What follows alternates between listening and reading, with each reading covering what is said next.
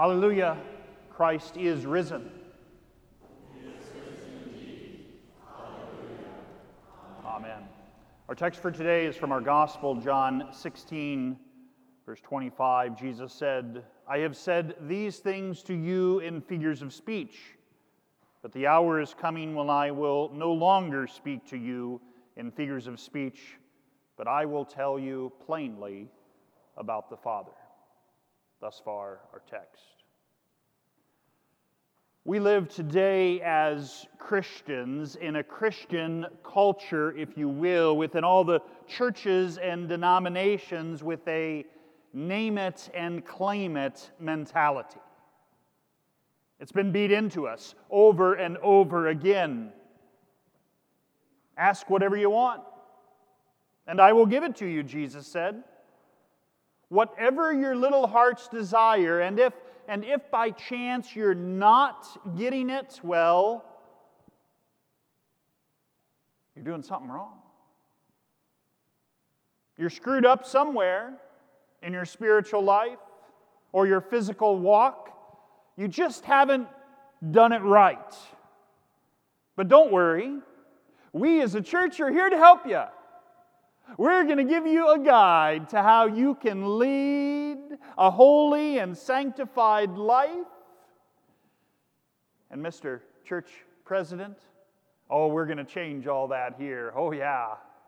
Yeah, we need to, we need to offer more programs to help people walk the straight and narrow. And if we do that, and if we get people to start doing all the stuff they're supposed to be doing, then you know what will happen? Oh, yeah. I mean, Jesus said, just ask and I'll give it to you. Did he not say that? He did. Didn't you heard that, right? Well, let me read it for you again. Truly, truly, I say to you, whatever you ask of the Father in my name, he will give it to you. End quote. Oh.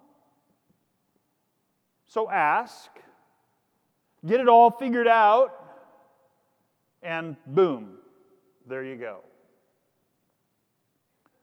I don't know about you as a kid, but I would always try and find various ways to manipulate my parents. Don't tell them I told you that. And I would especially work hard at that task when Christmas was coming up or my birthday. I would plant subtle hints. Sometimes I would be bold and audacious. It just kind of depended on how the year was going, to be truthful financially and otherwise, how much trouble perhaps I had gotten in, or maybe I'd just been a really good kid. And so I'd remind mom and dad hey, look at my grade card. Look at this award. Look at how well I'm doing, you know, just to prep the soil a little bit. Because everybody wants to take care of someone that's working hard and doing well, right? I mean, it's America right? I'm sorry. It's Murica. You deserve it. So let's remind everybody what we deserve. And I apologize to my family because they've heard this story, but it fits right in with our text today. There's one thing I wanted one Christmas as a 13 year old boy. Back in the 80s, after the Swatch watches had gone their way, there was something called a fossil watch. They're still around. I wanted a fossil watch so bad. All my friends had them. And they had the nice little fossil box that the watch came in, and they'd keep them in the locker at school. And before gym class, they'd take off their nice watch and put it in their little box, you know, walking around the hallway so everybody could see what a nice watch they had. I mean, it, it's just what teenagers do, right? That's all I wanted.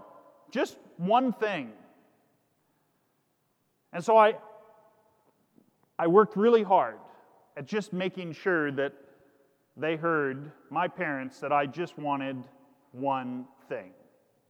Now, they're smart people. They are. But when Christmas came, what do you think? Was there a fossil watch under the tree? No, there was not. Now, a child should say what if you don't get what you ask for from your parent? A child should say, should say what? Okay. Mom and dad know best. The other gifts they've decided to give me, they're smarter than I am. They'll take care of me. Or perhaps maybe they're saying, I'm not going to get, get that gift right now. Maybe it's going to it's going to come down the road, right? But, but I'm going to trust and believe that my parents want the best for me, will give me their best, and so I'm just, I'm going to be okay with that. Now, you think that's how this guy acted? I'd love to tell you that I took the high road, but I didn't. I threw a teenage temper tantrum, something Kills me today just to think about it. How much of a little baby I acted. Acted like a little baby I did. And you know what my mom did about a week after Christmas? She went out and bought me a fossil watch. And how do you think I felt about that gift after that? I think, one, it's fair to say that I wore down. And I'm not sure that she really gave me the gift because she loved me as much as she just wanted me to shut up. I had that watch for a while. I was finally happy when it broke. You know why? Because every time I looked at that watch, I was reminded of my sin. I was reminded of how I had despised all the other gifts my parents had given me. I was ashamed at how I had guilted them into giving me something instead of just trusting and believing the goodness of their heart. So, how is it that you pray? How do you deal with your parents, your Father who is in heaven? We just sang what I would consider one of, one of Luther's greatest hymns. And yeah, we sang all nine stanzas, but you and, and I need them. If you noticed, it was pretty much the Lord's Prayer set to verse. Take that out from time to time in your hymnal. Read through that as you pray the Lord's Prayer. Think about each petition of why Jesus has given us these things. First, because he knows who and what we are. In our gospel for today, Jesus confronts the apostles and he is preparing them now for, for what is to come. And he says, when that day comes, and John loves to use this language of in that day, that kind of forward looking future tense, in that day, in that hour. And you can probably guess the day and the hour Jesus is speaking of, but we'll get to that in just a second. Jesus says, There will come a time where you will ask nothing of me. Truly, truly, I say to you, whatever you ask of the Father in my name, he will give it to you. Until now, you've asked nothing in my name, but ask and you will receive, that your joy may be full. Now, the literal side of this, the name it and claim it side of us Christians, completely ignores the very next verse, which puts this whole discussion and argument to rest. Jesus says, I have said these things to you in figures of speech. Jesus is not being literal when he says to you, Ask whatever you want, and God will give it to you. Or when he says, Ask in my name, and you will receive. He's not being literal, he's being figurative. So forget about your fossil watches. Forget about whatever literally you are working with right here in your head and try and wrap your head and your spirit around what Jesus is getting at. You see, remember that good Marcus who didn't show up back at that 13 year old Christmas? The good Marcus, the new Adam Marcus, should have said, It's okay. I didn't get what I asked for, but I got something else, and I'm thankful for that. My parent loves me. They love me very much, and they're going to provide for me, and I'm simply going to trust that. You see, that's what simple faith does. Simple faith asks, and maybe even has literal requests, but simple faith, the new Adam in you, through the power of the Holy Spirit in your baptism, always says, It's all good, man. It's going to be okay. It's the old Marcus you got to watch out for.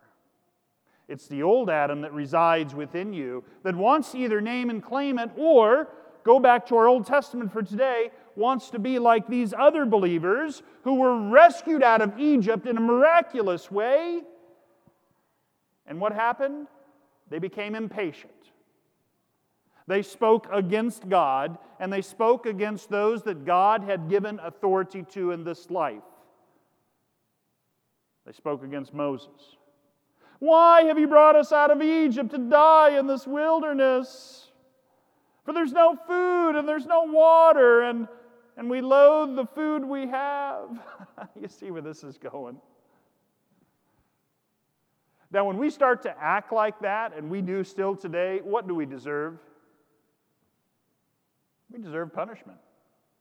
We deserve God to literally rip away all of the good gifts He has given us. That's called discipline, folks. It's no different than a mom or a dad taking away electronics for a day or the weekend. It's no different than a timeout. It's no different than a curfew and other such things. Does God still work in such a way? I think so. But not in an eternal, eternal wrath or judgment sort of way. We know the wages of sin is death. We know that we screw up this side of heaven, that there are things that we're going to get that we deserve. Sometimes we'll fight that, but that's the truth. So the Lord sent fiery serpents among the people, and they bit the people, so that many people of Israel died. You see, death entered the world because of sin.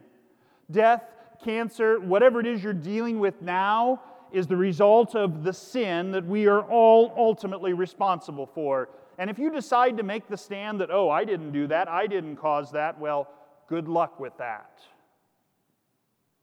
Because all have sinned and fallen short of the glory of God.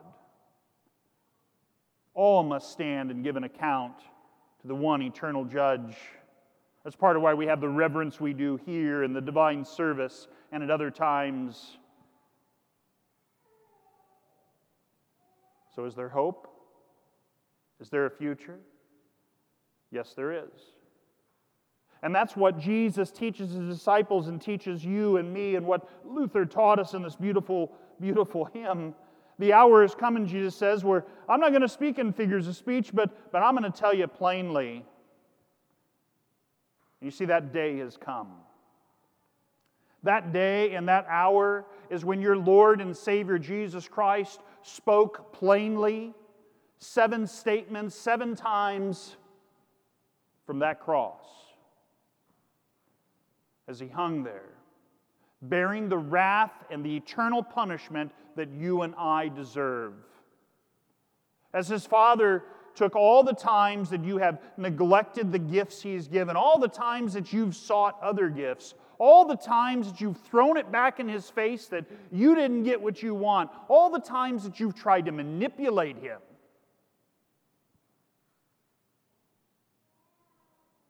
Jesus hangs there, bearing the punishment that you and I deserve. That we may be freed that we may know what the Father's love really looks like instead of his wrath.